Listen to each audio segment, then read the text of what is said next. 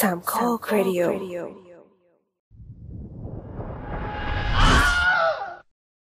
หนังภาคสามต้องแย่จริงเหรอ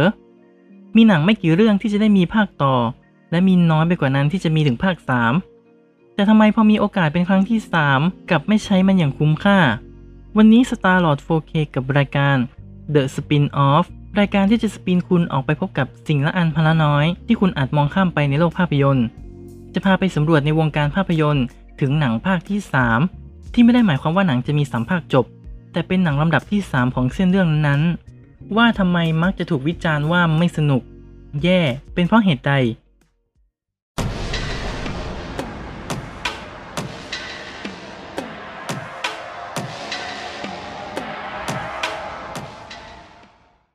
ก่อนอื่นคงต้องมายกตัวอย่างกันก่อน เริ่มจาก Star Wars The Rise of Skywalker ภาคจบของใจภาค Star Wars ยุคดิสนีย์แถมยังเป็นภาคจบของเรื่องราวตระกูล Skywalker ทั้งหมด 9 ภาค กินเวลากว่า 43 ปี ภาคนี้แต่เดิมจะได้โคลินทราเวโลผู้กำกับ Jurassic World มากำกับ แต่สุดท้ายก็ถอนตัวออกจากโปรเจกต์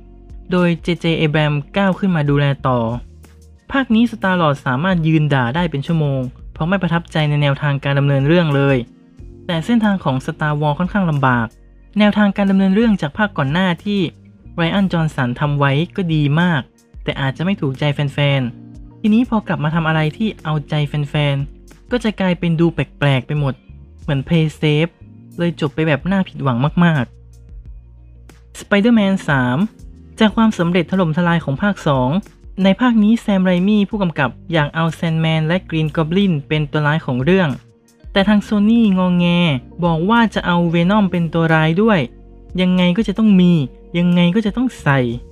แซมไรมี่จะไปขัดอะไรได้ 1. ไม่ใช่เงินตัวเอง 2. ไม่ใช่ลิขสิทธิ์ของตัวเอง ก็เลยฝืนๆกันไป จนหนังมีตัวร้ายเยอะมาก แต่ไปไม่สู่สักทาง ถึงแม้จะทำเงินถึง 600 ล้านดอลลาร์แต่คำวิจารณ์ก็ไม่ได้สู้ดี และไรมี่กับทีมนักแสดงก็ตัดสินใจถอนตัวออกจากโปรเจกต์ภาค 4 ไปเลย จบเลย The Matrix Revolutions The Matrix เป็นหนังที่ปฏิวัติวงการหนังแอคชั่นมาก ๆ แต่พอความสำเร็จของภาคแรกสองพี่น้องวาชอว์สกี้จึงเตรียมงานสร้างภาค 2 และ 3 ไปพร้อม ๆ กัน โดยให้ภาค 2 เป็นการปูเนื้อเรื่องเพิ่ม และภาค 3 เป็นบทสรุปที่เน้นไปทางฉากแอคชั่นเพียงอย่างเดียว แต่เนื้อเรื่องแทบจะไม่เหลืออะไรแล้ว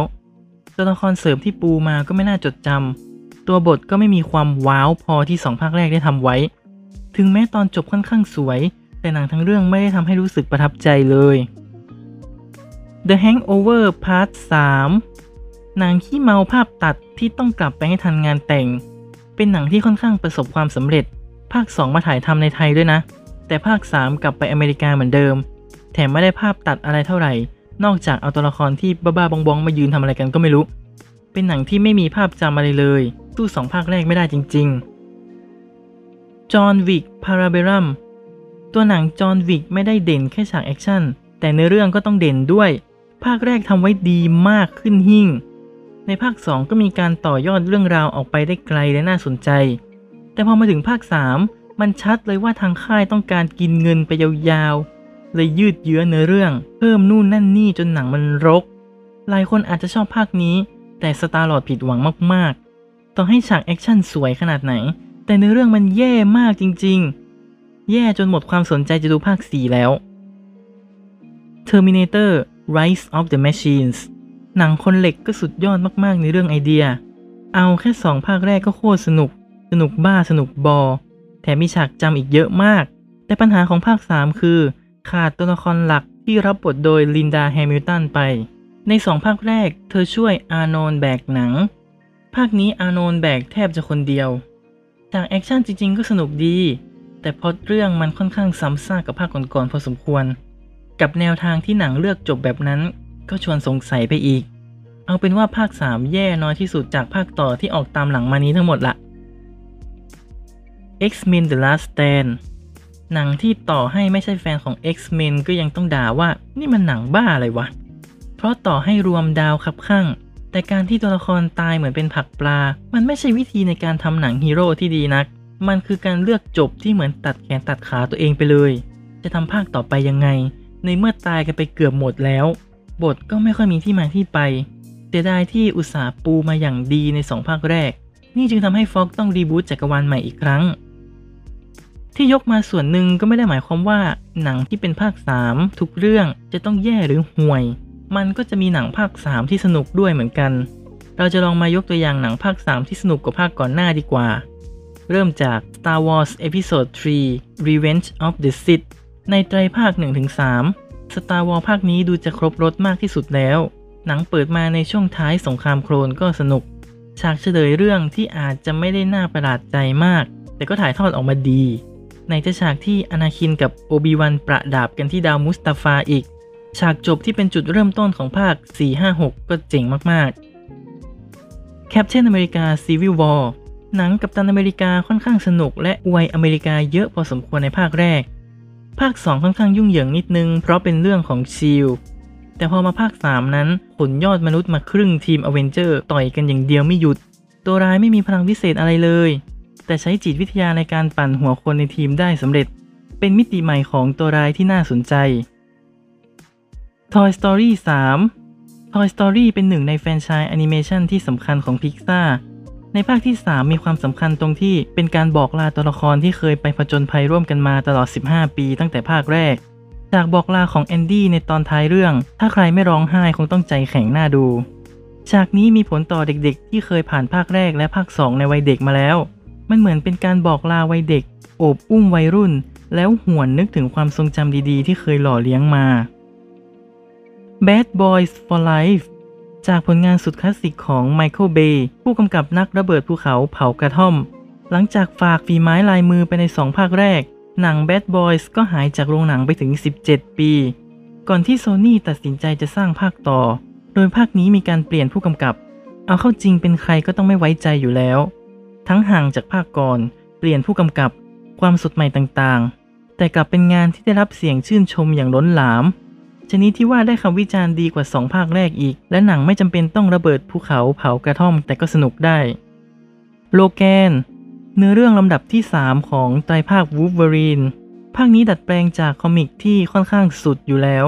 กลายมาเป็นผลงานที่สนุก ดราม่าและมีชั้นเชิงมากกว่าหนังยอดมนุษย์ทั่วไป จริงๆ แล้ว James Mangold ผู้กำกับภาคนี้ ก็เคยกำกับภาคก่อนหน้าอย่าง The Wolverine ไปเช่นกัน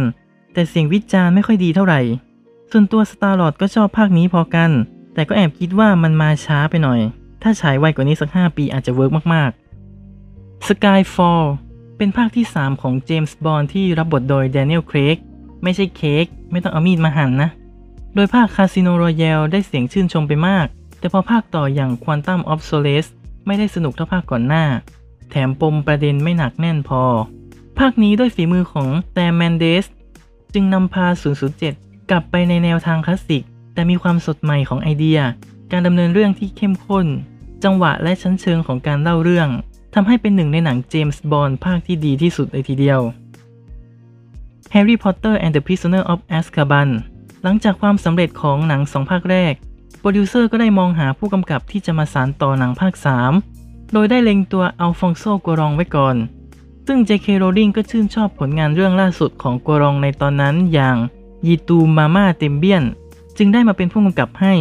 กัวรองได้ฝากฝีไม้ลายมือในหนังภาค 3 ไว้เป็นอย่างดี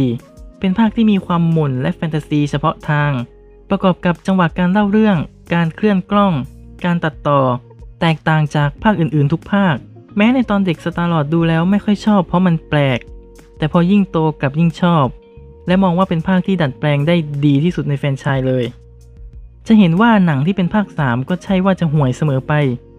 จากที่ยกมาทั้งหมดสตาร์ลอดพบข้อสังเกตว่า หนังที่ภาค 1 และ 2 สนุกมาก มีโอกาสที่หนังภาค 3 จะไม่สนุก อาจจะเพราะกราฟของหนังมันพุ่งสูงขึ้น สร้างความกดดันให้แก่ทีมผู้สร้างว่าจะไปในทิศทางใด อาจจะคิดเยอะมากกันเกินไปหน่อย จึงบ่มหนังไว้จนงอมเกินไปจนใกล้เน่า ในขณะที่หากหนังภาค 2 สนุกน้อยมาก แต่ยังมีสิทธิ์ได้สร้างภาค 3 ด้วยภาระผูกพันใด ๆ ก็ตาม ก็มีโอกาสที่หนังภาค 3 จะกลับมายอดเยี่ยมได้เช่นกัน